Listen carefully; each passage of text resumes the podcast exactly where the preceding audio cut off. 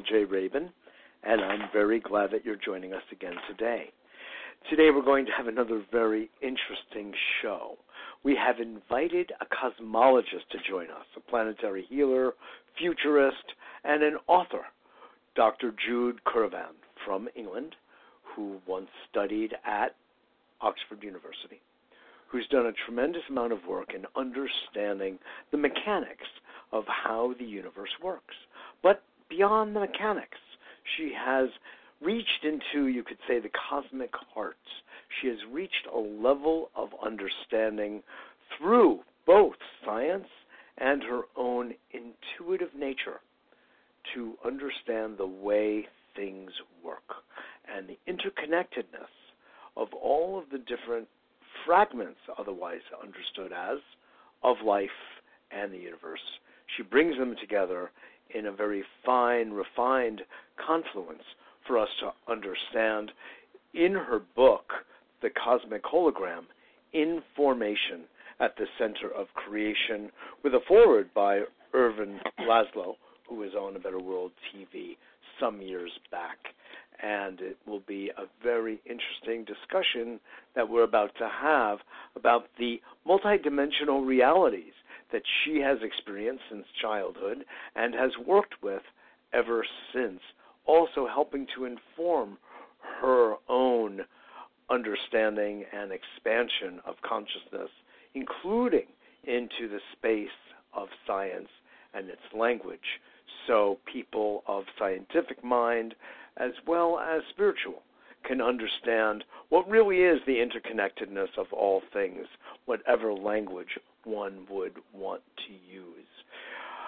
Jude holds a PhD in archaeology from the University of Reading in the UK, researching ancient cosmologies, and she holds a master's degree in physics from Oxford University, specializing in cosmology and quantum physics. She's the author of five nonfiction books currently available in 15 languages and 25 countries, including Cosmos, a co creator's guide to the whole world, co authored with Dr. Ervin Laszlo. Her first fictionalized ebook, Legacy, is recently available at Amazon. Today's focus is going to be her latest book, which could have only been written now, she tells us, The Cosmic Hologram Information at the center of creation. Welcome, Jude. Such a pleasure to have you on A Better World. Well, Mitchell, it's a delight to be here, and my goodness, living up to that introduction. Thank you so much for your kindness. You're so welcome. Great to be here. It's just uh, you. and you do have to pardon me for my use of a, a poor British accent, but you inspire me to be British. Thank so, you so much. so Jude, your work spans many fields, many uh, spaces, and one of the things we talk a lot about here at A Better World on radio and television is this idea of holism, of the interconnectedness of all things. And in a sense, there's really only one subject, and that subject is life itself. Mm-hmm. And then we categorize it into many different fields. Uh, but uh, underlying everything mm-hmm. is sort of one singular heartbeat, mm-hmm. and from which we all operate. You've been coming from that place in your work for a long time, and one of the beauties of your work is that first you've had these deep interdimensional experiences on one hand, and then you went and sought out science, studied it formally at one of the most uh, prestigious universities in the world, and studied also with Stephen Hawking, as I recall. So this gave you a background in science and a grounding in it, as it were, to then understand and come to a place of uh, depth regarding your, let's say, more subjective experiences. Very Could much. you speak to that? Yeah, I'd be delighted to, Mitchell. I mean, I, I, you know, when you go back into ancient times, I mean, my my doctorate, as you say, is is archaeology, researching ancient cosmologies, and whatever the peoples of the ancient world did, they understood cosmology as intentionally seeking to understand the totality of reality. And that wasn't just the physical realm, but that was all their deep experiential, intuitive insight. Visible, visible and invisible. Visible and invisible, and a recognition of the, you know, of consciousness, of, of something that was encompassing everything. And of course, our, our, our modern science, to some degree, has focused on the, the physical reality and to some degree just just peripheralized anything else any experiential understanding any perception of what consciousness is about but also even in a way not admitting in many ways that to understand physics you have to understand non-physical realms anyway. Quantum physics only works a, because our universe is, is what's called non locally interconnected on a universal level, in other words, as a unified entity. And secondly, that physical reality emerges from deeper non physical realms. So, you know, there was a perspective of that, but most sciences don't, don't go anywhere near that.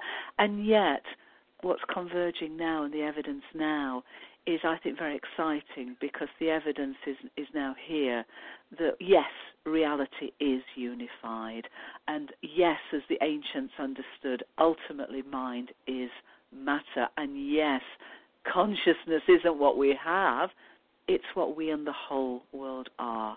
And yet, the scientifically based evidence for that to complement the universal spiritual experiences of millennia so interesting. I want to just go back for a moment to appreciate science to say this, Jude, that even prior to quantum physics, in classical physics, and please correct me if my understanding is not right on, we understood that there was this thing called an atom, which we referred to as the smallest unit of the universe. And since we understand charms and quarks and you know subatomic particles. Um, but in classical physics, even with the atom, with the proton, neutron, electron arrangement, it was understood that the space between the orbits, the, the shelves, was 99 some odd percent what was present which was, you know, we refer to as nothing. And uh, that is debatable whether it's nothing or a level of intelligence that we just don't see. Point is that even classically speaking, it was understood that whatever appears solid is just that an appearance. And that there is a, you could say, momentary configuration of atomic, then molecular structure that gave the appearance and the experience of solidity. I'm saying all this that was an understanding prior to quantum physics. It wasn't so much before, funnily enough, because the atom was only discovered a little while be, before the discoveries that led to quantum physics. So we, we think of this as going way back into classical terms. And in fact, the Greeks postulated the presence or the, or the existence of atoms but it wasn't really until alongside quantum physics. And when, by the way, so did the ancient Vedic teachings. Yes, they did. Thousands of years yeah, even before the Greeks. Absolutely. And the Vedic teachings probably offer us the deepest wisdom from the past. Yes. Because now, you know, as we go into this what I think is of a 21st century scientific revolution, which is as much about, more about a revolution of consciousness than yes. it is just scientific then the ancient Vedic wisdom is really being seen as, as being incredibly prescient. And incredibly scientific. Yes, because it was sacred science. Yes. It was a sacred science mm-hmm. that actually tr- sought to understand the whole of the nature of reality. But yes, you're absolutely right. This idea of, of and I, I sometimes and I should stop myself saying nothingness. It's not nothing. It's rather no thingness because no it thingness. is it is consciousness, but it's not manifested in form as a thing as we might see it, which of course itself is, um, as I say in the book, information, literally informed patterns of information. But this, of course, is underlying in Buddhist psychology, Buddhist understanding. You know, it's just there form and non-form are the same. Indeed. And, and that, my, yeah. a Taoist point of view is that everything is going to sound funny, but everything is material. It's just a level of refinement of the materiality, if you will, of a given substance or what have you, from the most dense, which we would call a table, a chair, or something of that sort, uh, lead, all the way to the most refined, which we would refer to as air, ether, or spirits. Exactly so, but you know, uh, and but and it's and, all a matter of vibrating uh, matter. or, or or even perhaps I love that we're we're looking at words and terminologies because no, what this is showing is mind is matter. Correct. Information is reality. You know, what we call matter is incredibly ephemeral, as we're saying, but also information, the same digital bits of information that form the basis of all our computers, our telecommunications, our technologies, is exactly the same as the universal information that literally is the most fundamental stuff of reality. Information expresses energy matter, information expresses space time in complementary ways, but nonetheless the most fundamental stuff of all we call reality. So, an important point to make, which we did just now for A Better World TV, is this idea that we tend to think of energy as the most fundamental foundational substrate of reality. But what you're saying is that un- information underlies that, and out of that information, the fundamental patterns of the universe, which can probably be described in geometrical, what we would refer to really as sacred geometrical terms. And we say sacred because if it's that primordial, it deserves to be honored as sacred, right? And so out of that sphere, out of that circle, out of that triangle, out of that square, as an exa- as examples, out of that donut, that torus shape, we see creation. Absolutely. And and what we also realize thanks to computers and the ability to analyze vast amounts of, of data, we see those informed patterns and, and they're not the they're not the idealized geometries of the ancients, the squares, the triangles. They're called fractal patterns because they're fragmented dimensionally. So when we look at a cloud, the outline of a cloud, an outline of a cloud actually isn't one dimensional, nor is it two dimensional. It's a fragmented 1.26 dimensions. In other Oh. words, when we analyze all complex. So it's not three dimensional. Well, the question is what is three dimensional? And as I write in the book, and more and more cosmologists are understanding, Yes. that all we call three dimensionality actually is rather more a holographic projection. Yes, that is that is two dimensional in the sense of space time. So, you know, it just appears three dimensional, just as the table appears solid, even though as you quite rightly say it is ninety nine point uh, percentage no thingness.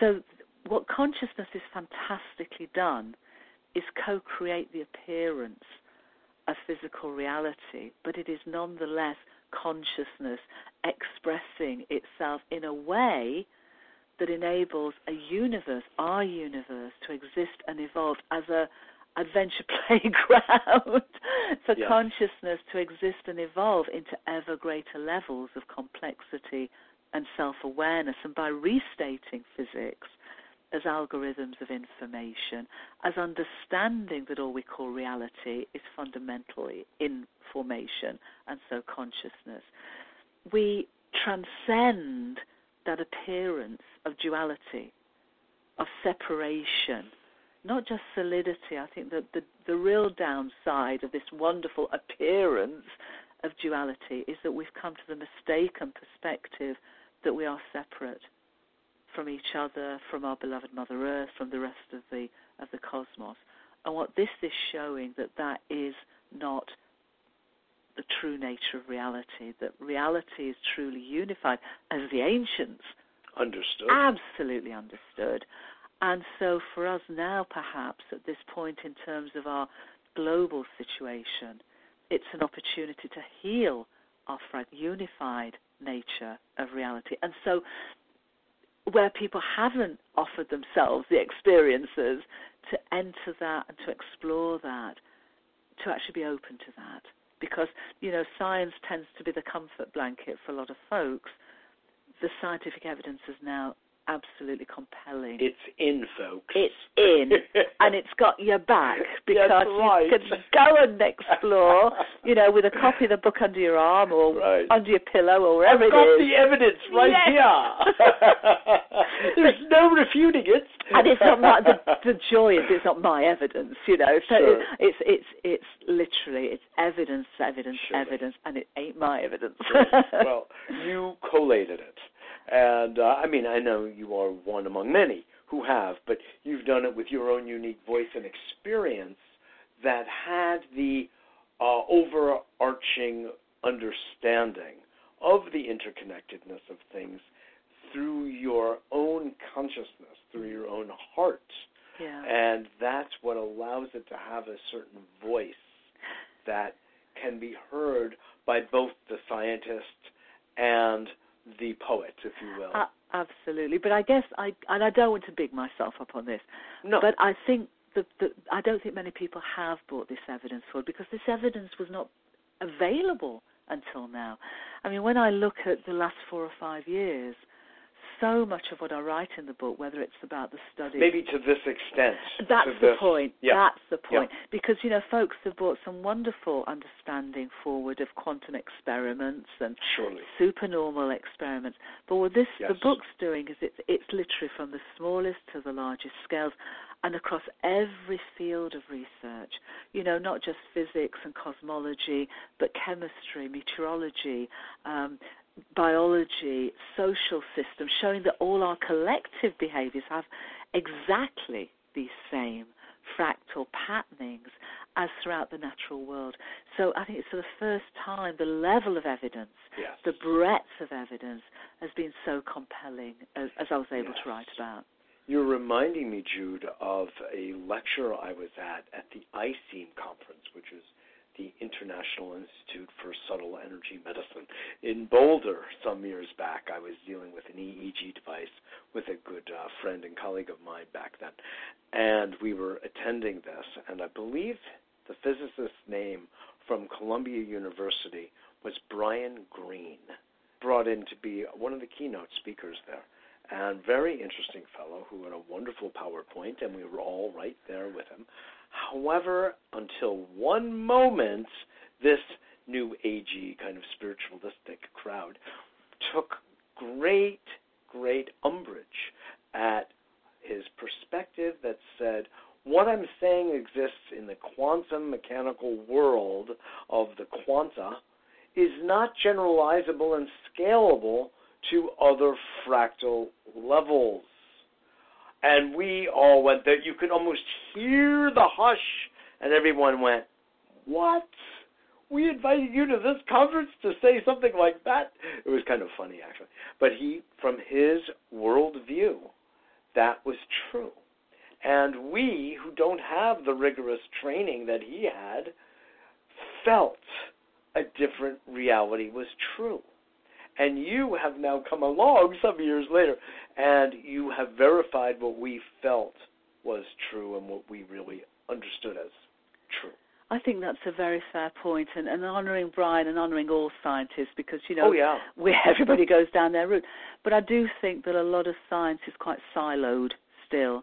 I've met very, very, very few physicists who understand biology or all these other realms, and I spent 60 years, you know, a very scenic route investigating all of these, route. but also Yeah. experiencing. And I think that's a very Sure. important point because most scientists are taught very early on that science is objective, innately objective, and it tries to be, and that's a wonderfully powerful tool in terms of trying to replicate evidence and, and therefore strengthening it. And, you know, but then as scientists to go wherever that evidence leads. But I think the danger of that is that as quantum physics has known from the get go, there really is no separation between an observer and an observed. We know that through masses of quantum scale uh, understanding. But you know, entanglement, non local connectivity, has been experimentally proven in the lab to the level of small diamonds. And actually, last year, out in astronomy, there's a beautiful experiment that correlates photons in the lab and from stars 600 light years away that shows that tanglement extends at least 600 light years. Now, the other side of that, that's experimental.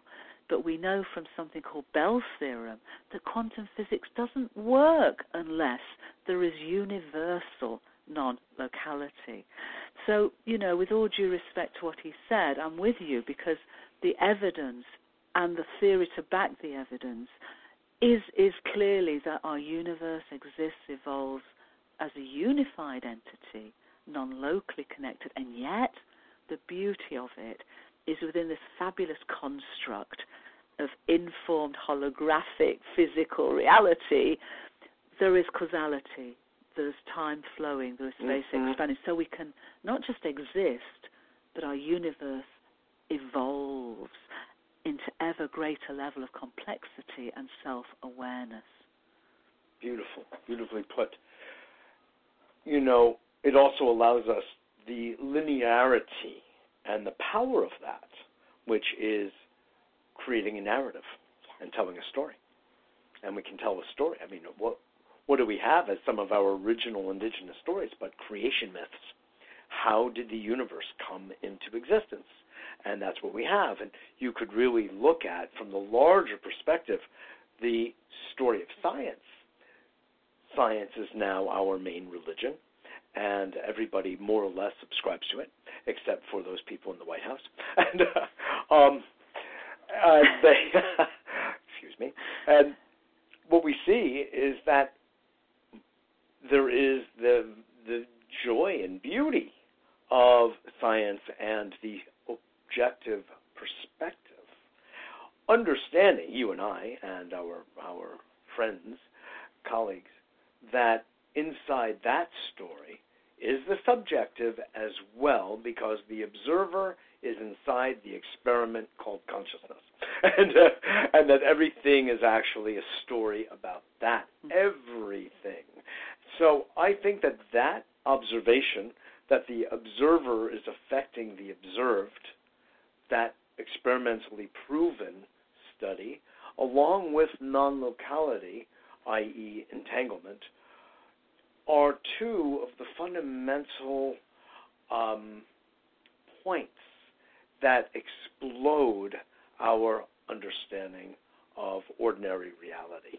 And if people could grok those two points, then it's really a revolution in consciousness. Absolutely, absolutely. But I think it's, you know, a lot of people have grokked that. A lot of people, through their own direct experiences, have come to that perspective. The issue for me is that we're not at a tipping point within our collective awareness about it. About it. And there are sufficient folks who do look to science and who do look to science to guide them into the validation of the nature of reality. They're not even open to the possibility of those portals being open to those deeper experiences. And and and you know some are, are, are closed doors because of that.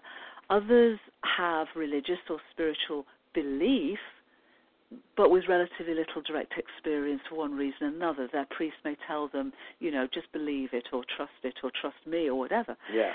Have faith. Have faith. And what this is about, and I think is really crucial, as you say, as a, as a revolution in consciousness, is that the scientific evidence that I'm writing about in this book across all scales of existence and, and fields of research is coming to this compelling evidence that information is reality, mind is matter, reality is unified, consciousness is, is, is everything. So it's the scientific evidence that, of course, then absolutely reconciles with universal spiritual experiences. But because it's the science and the and the evidence of the science from the whole of cosmology down to the Planck scale, from the minutest to the most majestic to the whole universes, you know, showing that cities grow in the same way that galaxies form, that um, you know atomic transitions have the same informed patterning as the evolution of, of galactic clusters, that the internet operates from the informed patterning, the dynamic informational patterning that pervades biological ecosystems, and, and, and, and, pulling all this together actually gives us that comfort blanket that says this is real. This I, I don't want to. I please. I am honouring all religions and all spiritual experiences, but saying this is beyond belief because instead of believing, somebody asked Jung on his deathbed, "Do you believe in God?" He said, "No." He said, "I know God." And although there's been many, numerous through millennia, experiential understanding, as you say, we generally rely, as the West, as our collective global society, on science. Science has told us up till now that uh, reality is just physical, we're all separate, it's all random, it's all whatever, whatever. Science is about to completely transform and expand its perspective. But as it does, it, it, it also resolves and reconciles with spiritual experience. There's no need to, to, to feel schizophrenic about your beliefs and, oh, science says this, or I trust this, but oh, science says something differently. And we're on the, the verge of a healing, healing our worldviews. When we heal our worldviews, guess what? We heal our behaviors. It's so funny, Jude, that you said that about schizophrenic, because when I was contemplating interviewing to you today, and upon reading the book, etc., I was thinking to myself, you know, in fact, this makes a case for collective schizophrenia that we have all been experiencing between the division that we are beholden to, in many ways, culturally, between science and faith and religion as though they are separate. And as I said earlier, there was a divorce that happened, curiously, instigated by the Catholic Church, where you're not allowed to get divorced.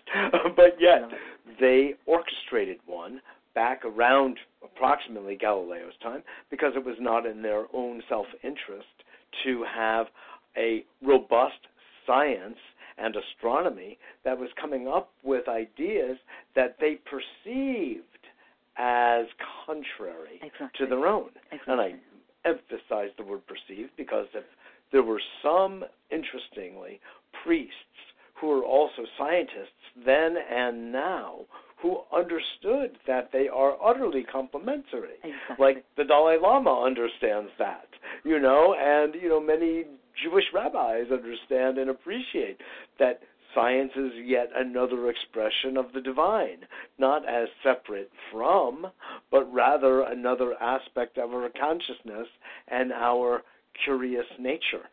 It's a language, it's a modality, it's a way of knowing. Voilà. It's a way of knowing, but it's not the whole way of knowing. But what it can do, and I think this is really what it's really good at, is if it follows the evidence, then it's really good at explaining the nature of physical reality. The point is, it's always pushed anything to do with consciousness to the side. Yes. But of course, if consciousness is reality, which the evidence is showing it absolutely is, then science cannot push consciousness to the side without limiting its own experimental and evidential investigation of the nature of reality. And it's come to that rock and a hard spot point because it, it actually hit that buffer. It should have hit that buffer a hundred years ago with quantum theory and relativity So theory. what happened? I think there was such a strong sense of material reductionism within the tradition That, it- overrode that overrode it. There was the actually, otherwise explosion in consciousness, which Yeah. would have naturally followed. Exactly, and what I find, you know, you talked about the the, the irony of the Catholic Church driving the divorce when they don't let divorce. Well, the irony for me is that what happened 80 or so years ago is that the philosophical science and philosophy is a love of knowing. The philosophical approach of science that went deeper and deeper and understood this and would have brought in consciousness, as so many of the pioneers did, like Planck and, and Einstein and many others, Bohr. it um, and Bohr, it just went down the technological line, and it got we got it got clever and clever and clever. And instead of understanding the ramifications of consciousness, used quantum mechanics to drive clever and clever technologies.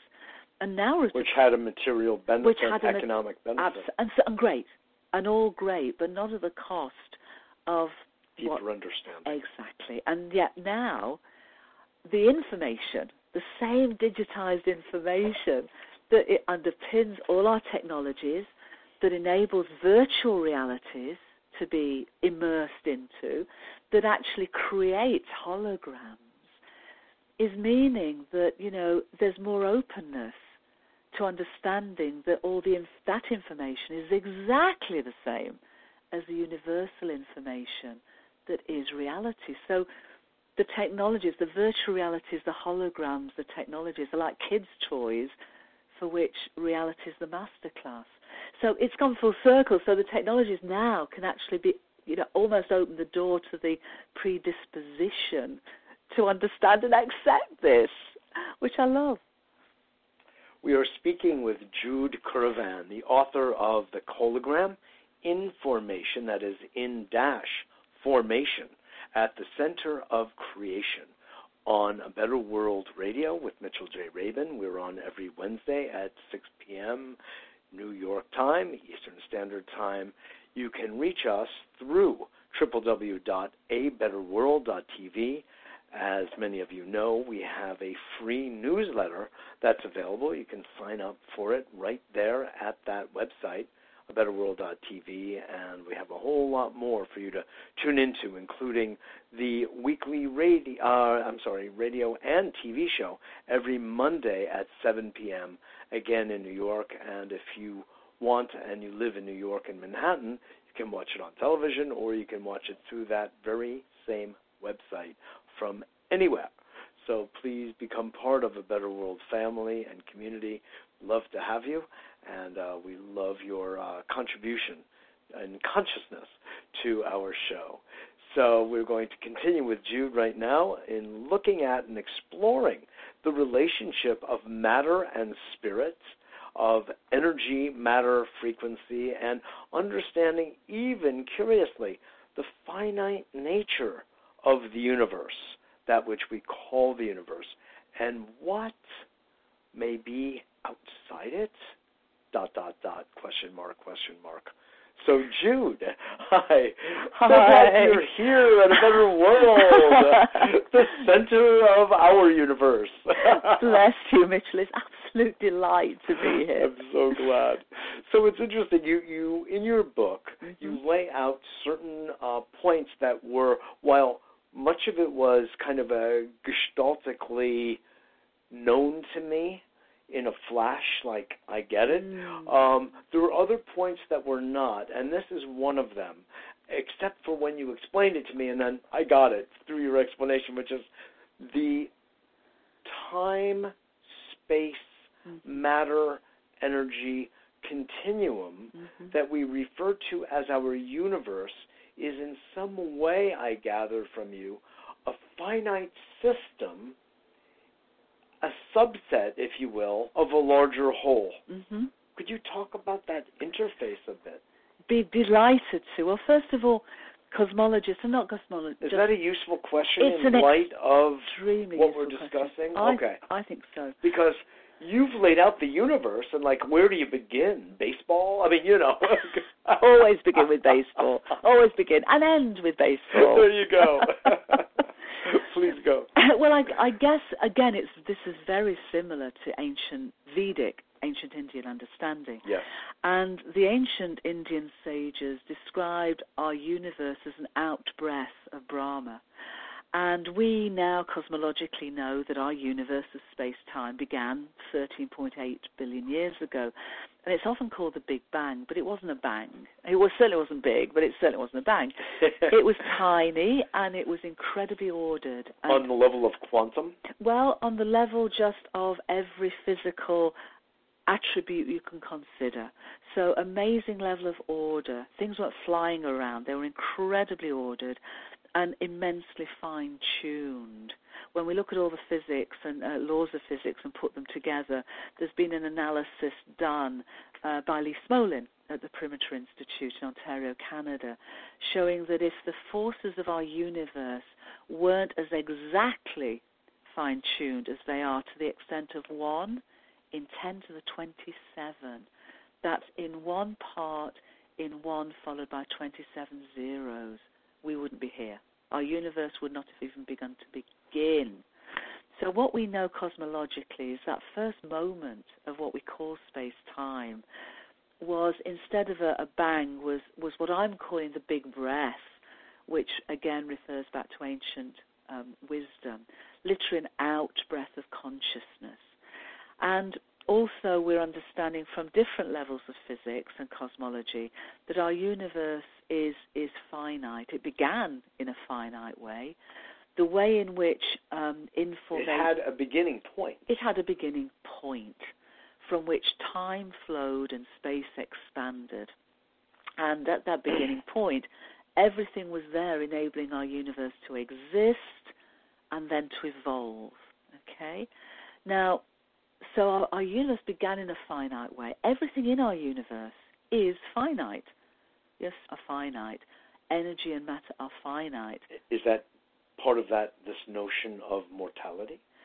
There is, but mortality is, is a very, you know, it's a human understanding of our, the demise of our physical body. Correct. But if you look at our entire universe, we could describe it as a universe soul, being born 13.8 billion years, as an, an outbreath of consciousness, existing, evolving, ever greater levels of complexity and self awareness through a lifetime that will complete at some point the latest measurements, which are all about how much hydrogen is left to make more stars, um, show that there's only about you know 95% of stars that could ever form have already formed.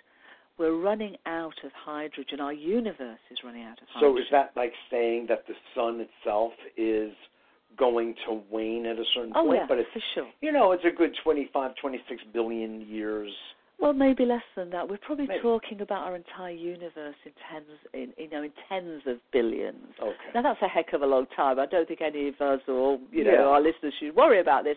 But it, it, it is a finite time. It's not an infinite time. That's and the there's point. and there's way other reasons that you know are probably too much for us to go into as to why that really is the case. Mm-hmm. But our universe, again, as the ancients understood, as a finite thought form in the infinite mind of the cosmos.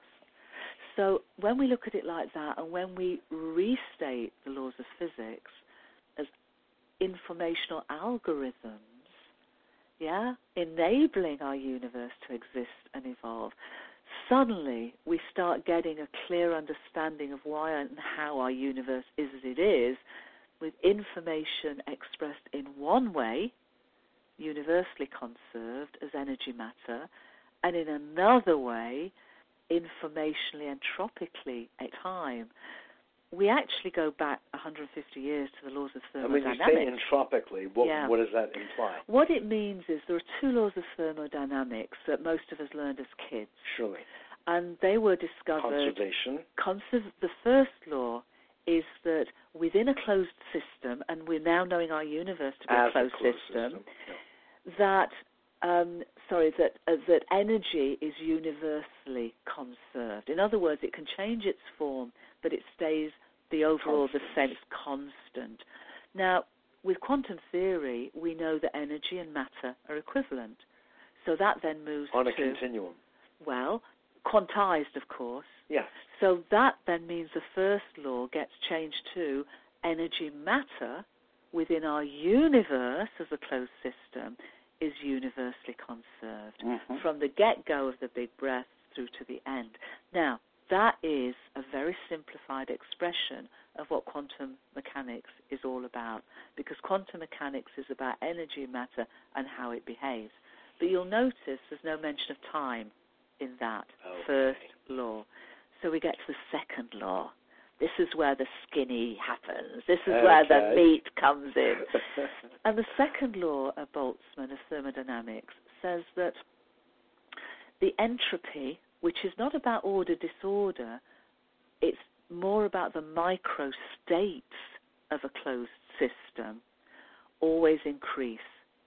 So, in other words, it was it was seen as order to disorder, but it's actually the level of microstates in a closed system always increases. So, think of it if you have a pack of cards and you take them out of their cellophane wrapper and they're in a particular order, yeah, you then throw them up in the air and they land all over the place and they'll be more disordered. They won't be in that same order for sure. You throw them up again and they're changed again. So instead of order to disorder, it's about the number of microstates increasing, and it always increases throughout time. Okay? So we go back to the beginning of our universe, the beginning of time itself. Our universe had the lowest informational entropy it could have. And then time flowed. And it increased. Yes, and that's the flow of time itself is the flow of informational entropy. And because of the way the Oh, that's why you say yes. there's less information in the past yes. than in the present or the future. Because our entire universe is increasing its informational content. Acquisition increases. Evolution. Information. Evolution. Ever greater levels of complexity for our universe as a whole. Now, the other piece of this is space, because what cosmologists through what they're calling the holographic principle, and it comes from the study of black holes.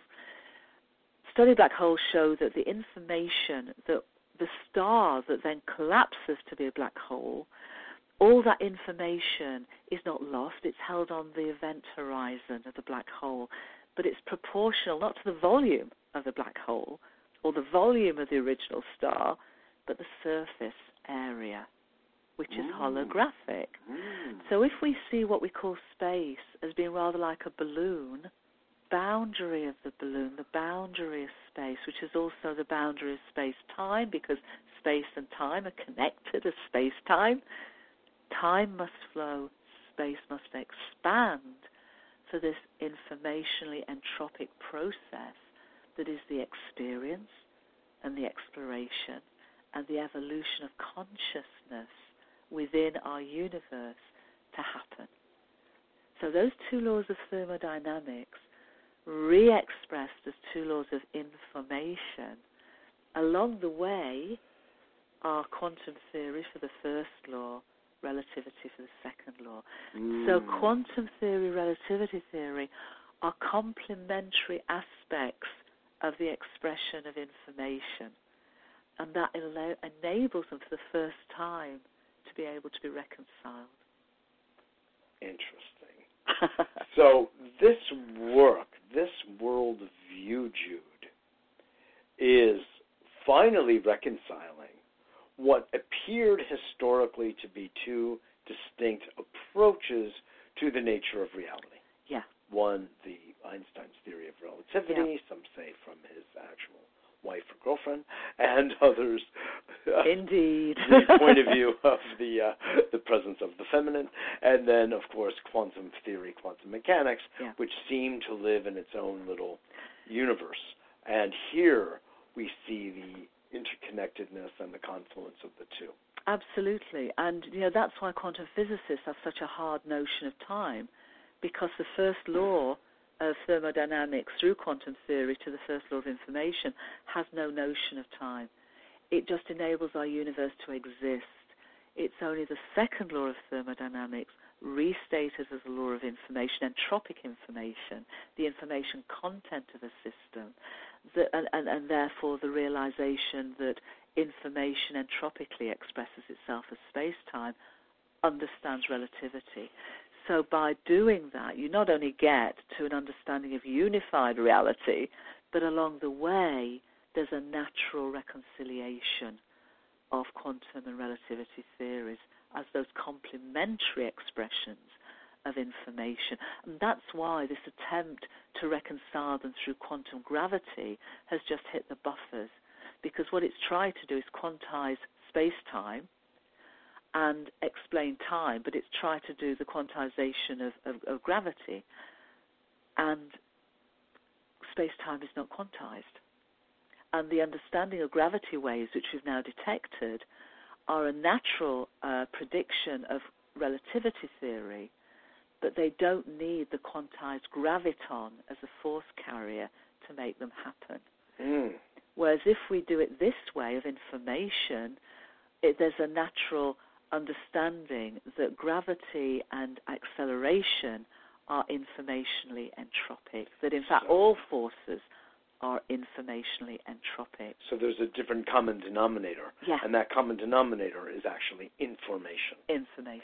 So does that then mean that waves in the behavior of a thing or in space in any way, shape, or form, what we refer to as a vibration, uh, where, you know, in my world, energy medicine or any number of different types of healing phenomena occur through frequencies. Or so we speak of it that way. You do, but Are I, you saying Mhm. that information underlies even the understanding of frequency and vibration? Totally. And so, really, what we call energy in, uh, medicine is informational medicine Yes. because it's not just the frequency, it's the intention Surely. that you're applying to that frequency. So, absolutely It's a more integrated worldview. very much so. And, or and cosmo view. a cosmo view. and, and you're absolutely right because the beauty of the way in which consciousness constructs physical reality as energy matter through that route we've discussed and space time means that energy matter is both quantized, which means that it's the perfect, most simple way of expressing digitized information as energy matter, they're equivalent, but also that everything is vibrational. As Louis de Broglie understood, you know, energy matter being equivalent means if energy is vibrational, then matter is vibrational. So we, we need to understand them together. But vibration and resonance hmm and all of the musical metaphors and analogies we Yes. could have For are the universe. are exactly right. You know, I say that if information is the notes, then consciousness is the music of our universe. Oh. And we, if our universe is the composer and the conductor, then we are the microcosmic musicians that co create the cosmic symphony Mm. of our universe's story Mm. and song. Jude Currivan cum Pythagoras. I'm not wearing a toga for anybody. Sans toga. Indeed. That's funny. That was so beautifully. That was very elegantly put. I really appreciate that. No, that that really helps. Now, um, I want to just bring up, and especially since we're kind of using the musical metaphor here.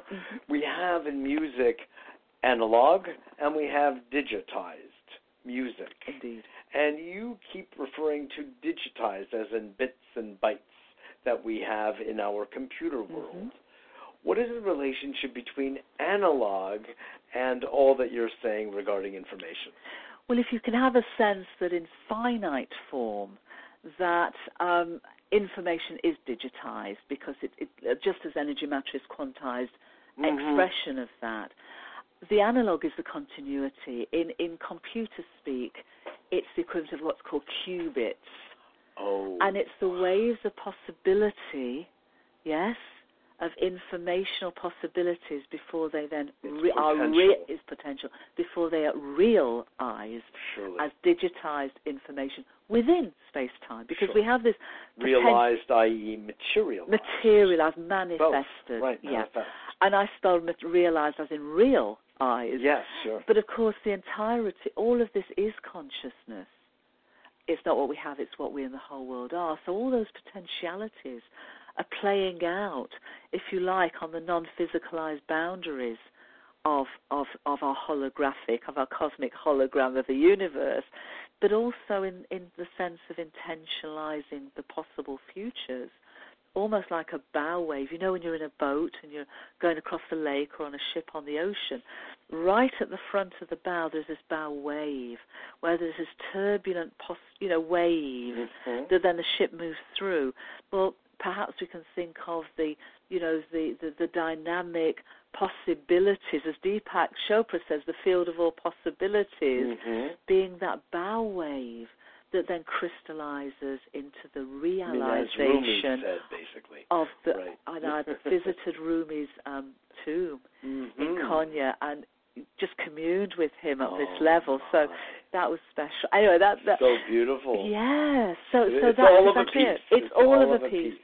I've had many teachers, Yeah. many many teachers, and Deepak and Rumi are two beautiful ones. Yes, indeed. Yes, indeed.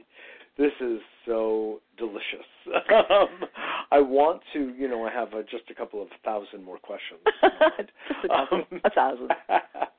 uh, when we look at this notion of time, space, Mhm. and energy matter as being a subset, finite subset, And complementary expressions complementary, of, of information. but yet hmm there's a boundary. hmm So when there's a boundary, it means there's something inside, like Mhm. a cell, hmm and all the stuff of the cell. hmm And there's what is outside the cell, Yep. on the other side of the cell wall. Indeed. So if we were to think of this time, space, energy, matter continuum tapestry of the outbreath, i.e., creation, in accordance with all of the mythical creation myths that we have across the planet in indigenous wisdom teachings from everywhere, Yeah. Yeah. we have something that is also posited as outside Indeed. of the cell wall. Indeed. Do enlighten us. I now I want to have some fun first. I want to have some fun because in Buddhist Yes. psychology, Yes. um, you have this idea of the undying and the unborn.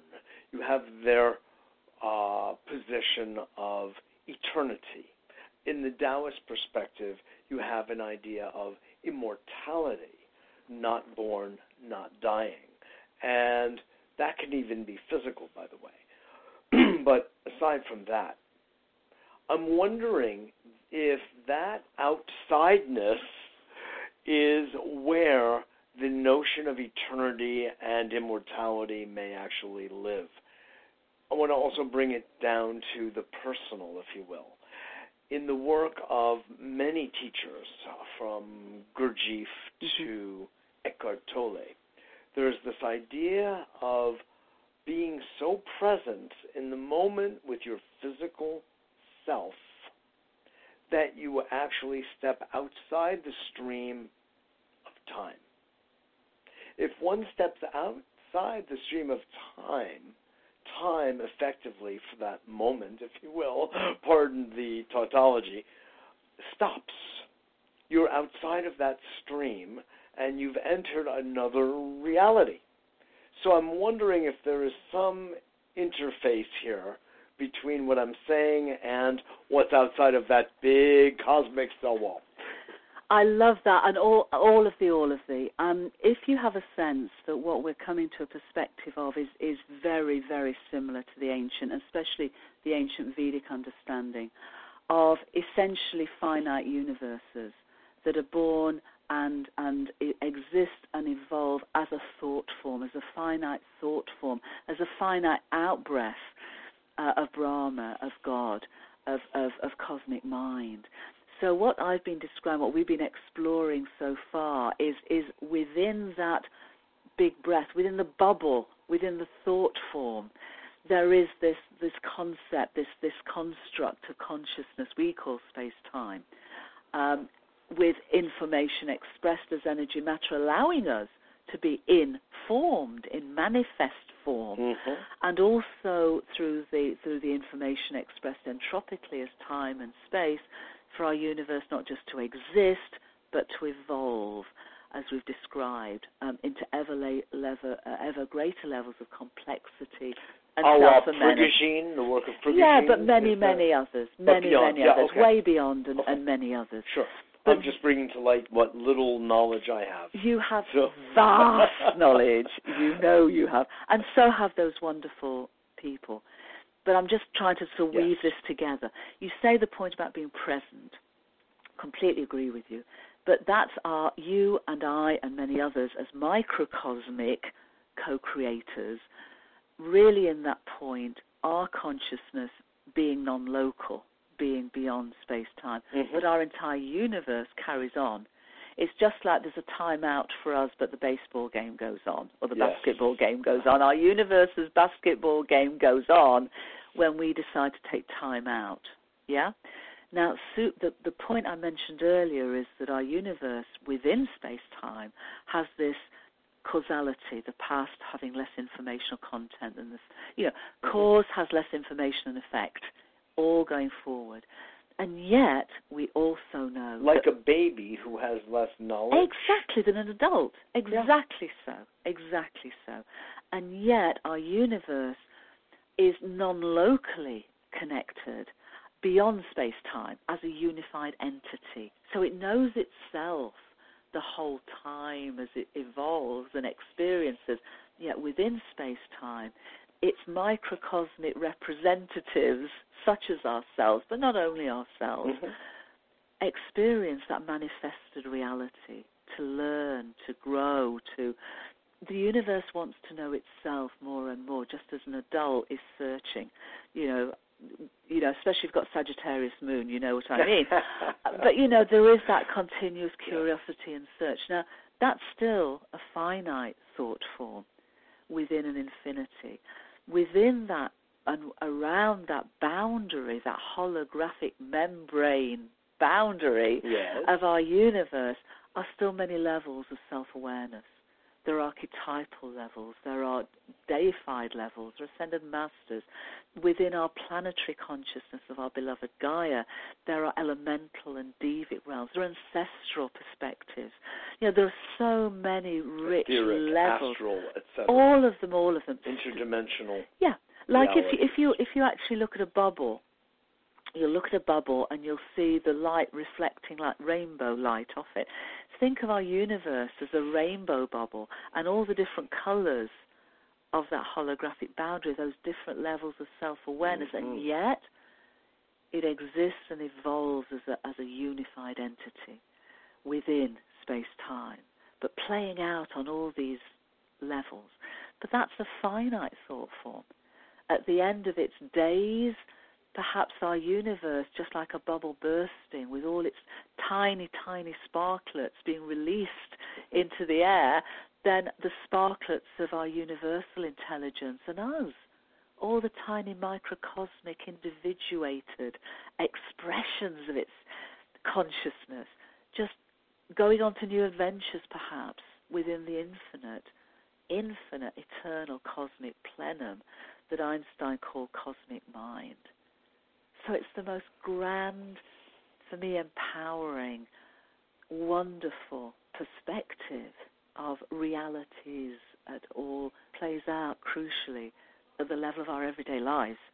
Because when our beliefs are fragmented, our perspectives of the nature of reality are uh, fragmented as they have been, our behaviors are fragmented.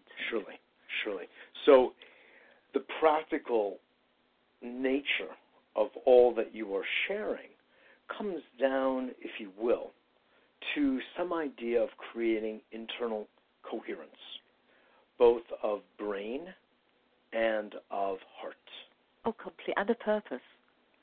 Yeah. And of purpose. That that ancient trinity of, of, of head, heart, and hands. You Yes. know, and and all, Body, speech, and mind. Yes, all of it, all of it, and the masculine, feminine child. You know, all of these trinities are very profoundly revelatory about the nature of how consciousness explores itself. And so, yes, very much so. And of course, realizing that the inner and the outer are merely perspectives. They're merely how I we call look them at it. linguistic conveniences. Yeah. Yeah, and when we when we transform on an inner, we transform the outer. When we transform the outer, the inner. But it is that inner, and it's healing the trauma. I also feel yes. of, of, of where we've got to because of our duality based perspectives. So it's both understanding and experiencing this this understanding of unity reality, unified reality. Jump we're free because we're still holding traumas from the journeying we've made on that duality uh, adventure. So we need yes. to I think we need to honour that as well as and it does go alongside and then in my view, we can progressively step from the understanding to the experiencing and the embodying of unity, awareness, which is the deep reality of the cosmos. Beautiful, beautiful. I, I, I so agree with you. And on this show, I speak a lot because of my background in work in psychology of uh, prenatal education, awareness, trauma just coming down the birth canal in itself. I talk a lot about brain development, that our worldview is largely conditioned by the type of brain that we are spending most of our time dwelling inside of. Is it the reptilian? Is it the mammalian? Is it the prefrontal cortex? Or, and I really see the heart as part of the brain system, quite honestly, an electrical living intelligence, um, as the you know the final expression, you know the ultimate, I should say, expression of brain intelligence, working as you were always saying with mind, which is psyche, which is in the ancient Greek, psyche means breath. Exactly. So it's not separate from, but it's that larger idea of a of a cosmic mind. Very that much was so. certainly the Greek idea. Totally, and I love your reference between breath and, and mind, breath and spirit. So when I talk about our universe soul's experience as an experience of consciousness, that big breath is big spirit. It is it is Yes. all of it, all Yes. of it as as unified, and yet we're unique as microcosmic co-creators.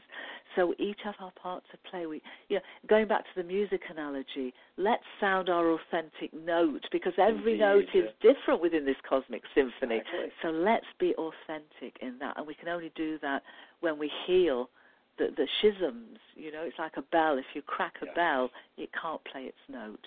So it's healing that as a crucial part of this. Some say that part of that division is even uh, the me- male-female uh, gender distinction, and that that is another thing that needs to be healed. I thought that was very interesting. A dear Taoist scholar, a friend of mine, Michael Winn, spoke of that in a in a class I recently took Oh. with him, Completely. where where originally, if you want to posit the creation story of, let's say, Adam and Eve, even like pre-Eve, you know, there was one being that, and there are many examples in nature that there is only one gender that procreates itself through itself without being engendered, so to speak, with you know an external, um, you know, sperm, for instance. You know, it hatches new life in its own body. I find that absolutely. Do you see there Oh, completely. Because I've, I've, you know, I've, I've experienced. Because I'm so Yeah. gender um, identified that uh, I don't really like that idea. but I feel that you know theoretically, eventually, I'll get there. It, well, it, it, there's so I much like the richness. me too. Me Yes. too. But there is so much richness in what you just said Yes. because, of course, the ancients really valued what they call the sacred marriage of the coming together of the masculine and feminine as complementary. Yeah. You know, we talk about it needs two pillars to hold up the sky, but but at a deeper level, you know, you're deeply um, wise in the way of the ancient Indian tradition, and of course the Vedic tradition was that our consciousness um, was moderated through the Ida, the Pingala, and the Sushumna, Mhm. which of course was the divine feminine, masculine child through our nadis, through our, our chakras. So this understanding that each and every one of us, you know, whether a, whether we're an NFL quarterback or whether we're a monk or whether we're whatever, or whether we're Yes. me or you, we all have the feminine, masculine child playing through us in whatever Exactly. balance or imbalance we have. Shekinah in Shek- the absolutely, absolutely. Yeah. But I find it fascinating that at this point in time, going on to what you were saying, that we have such an opening of different gendered expressions and experience. You know, whether it's the LGBTQ community, whether you know, whether it's folks who are identifying themselves in particular gender expressions. Our human collective psyche, I feel, as part of our own evolutionary process, is adventuring and authenticizing and experiencing in a much more fluid way with gender.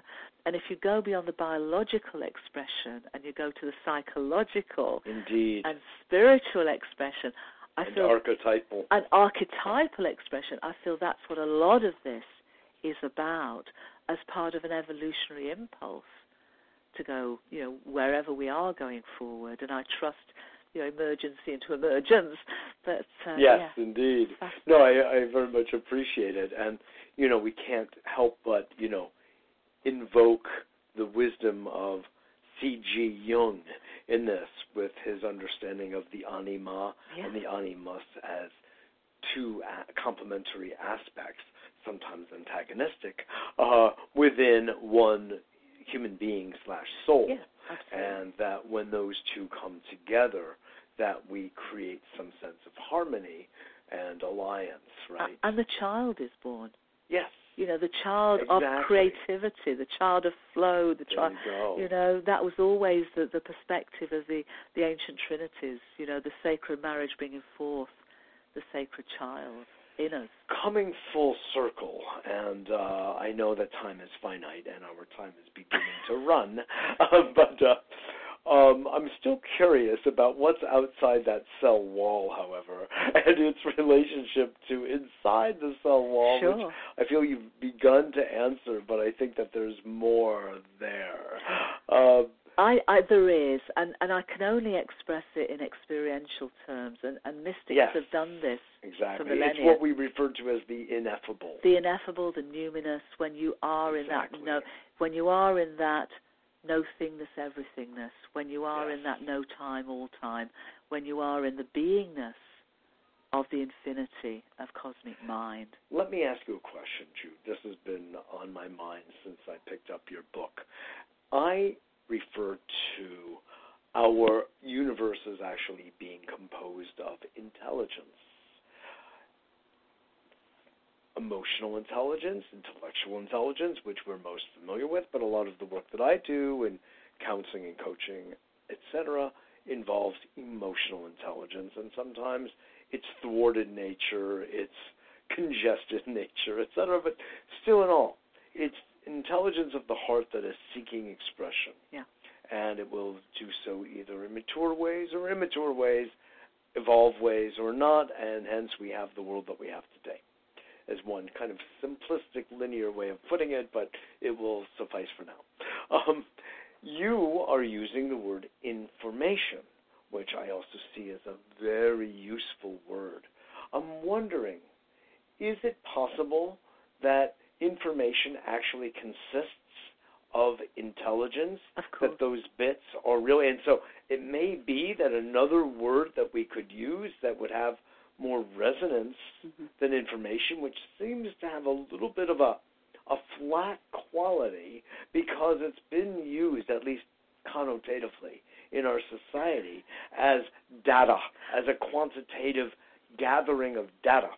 Whereas intelligence has more of, it's in a sense, fuller. I agree wholeheartedly. I need to say that this is the first book of a trilogy. Okay. So, information. Am I helping you write the second? You have you, no, you've kidding just you, written but- it for me, so got saves Are bit time. adorable? it's done. It's done. Absolutely that. Oh yes. the thing okay. is, if I'd have used intelligence at the center of creation, yes. or indeed consciousness, which would have been the C's, Yes. many, many folks wouldn't have picked up the book.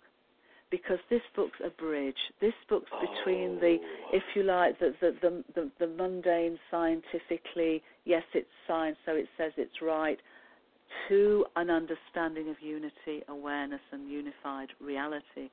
So this, book, and of course, the way our universe does exist and evolve, it is with information in the form of digitized bits True. that fully not just underpin it but are all pervasive that are the fundamental stuff of it mm-hmm. what the book gets to is absolutely that um, uh, reality is unified and is consciousness the next book takes and is intelligent and of course is intelligent Truly. So the second book called Gaia Her Story will carry that journey onwards okay. and the third book, Many Voices, One Heart, we talk about head, heart, and hands. That's the direction of travel. Beautiful. The third book's about what about us? What about humanity? If we begin to understand by the cosmic hologram, if we then go on to experience through our relationship deepening with each other and especially with our Mother Earth and the wider cosmos and the web of life, then what does it mean when we can come together as embodied microcosms of, of unified understanding? Then what? Then what? Because I feel at that point, then what means beliefs, no, no longer beliefs or faith, they are deeply understood experience, perspective of nature of reality, that then we can begin a new adventure, our next adventure as emergent microcosms of our universe soul's journey. Mm, beautiful, beautiful. Oh well, I'm glad. I, I feel like I'm intuiting your next step. Then, as, I say, you've written my next step. That's all right. Adorable. That's so funny. Well, this has been quite an adventure in consciousness for me, and I so appreciate you and your work. Truly, it's like we're going from mind into heart into body, and that means action. And I, who am a Taurus, and am very committed to positive outcomes on the Earth's plane yes. and beyond, yes, yes, by the way, and beyond. Indeed. But I like to start here with my feet on the earth and my head in heaven, as we Taoists like to say. Um, this is very important work because it is about healing that schism and it is a trauma for us to be separated from our true, authentic nature. And our programming in society historically is, in many ways, a disaster. And we could look at the positive side of it, and there's plenty of positive, but the the dark side of it has brought us to this point of having created so much harm to each other in our species, to other species, and even to the planet herself, Gaia Pachamama, who we both love and adore. So that's why I put it the way I did. There are, I know it's the more courteous perspective to say it all happened the way it happened because it had to happen that way. But I'm not so airy fairy about that, to tell you the truth. I feel that we could have been more disciplined in our perspective in historically, and we could have cleaned things up way earlier in our trajectory. But, you know, you could say that's neither here nor there right now, and I appreciate that too.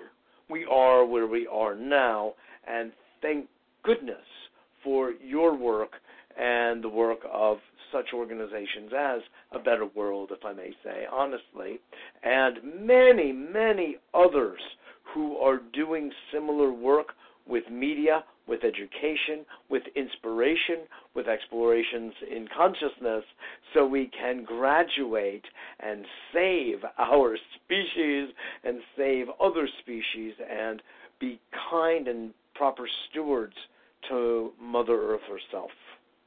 So there is practical value in the work that you're doing once we can see and then implement its intelligence.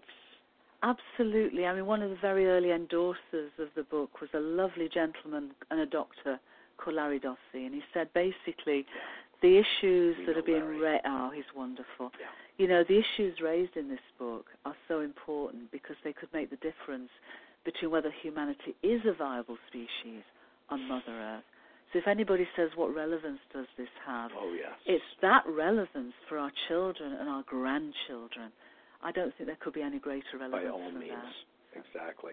And if we want to be indigenous, which we should be in so many ways, uh, we want to think about, as the native peoples of Turtle Island say, think seven generations Absolutely. deep. Yeah. And then you will be per- perceiving yourself as the proper placeholder in history and society. So, Jude Currivan, I want to just thank you again for your good work. Excellent work, in fact. And Thank I you, look Mitch. forward to having you on again to continue forward.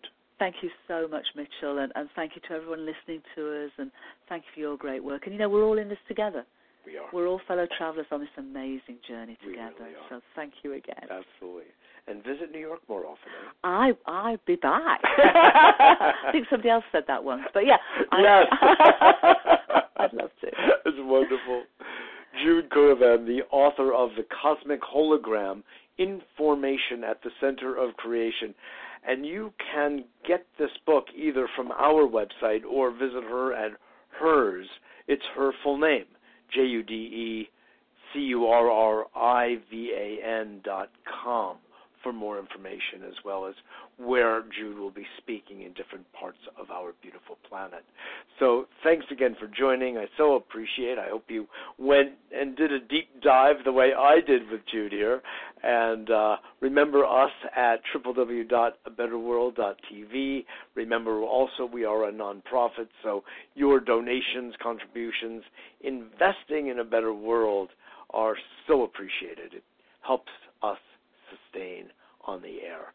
Thanks again. This is Mitchell J. Rabin, and I look forward to seeing you all next week.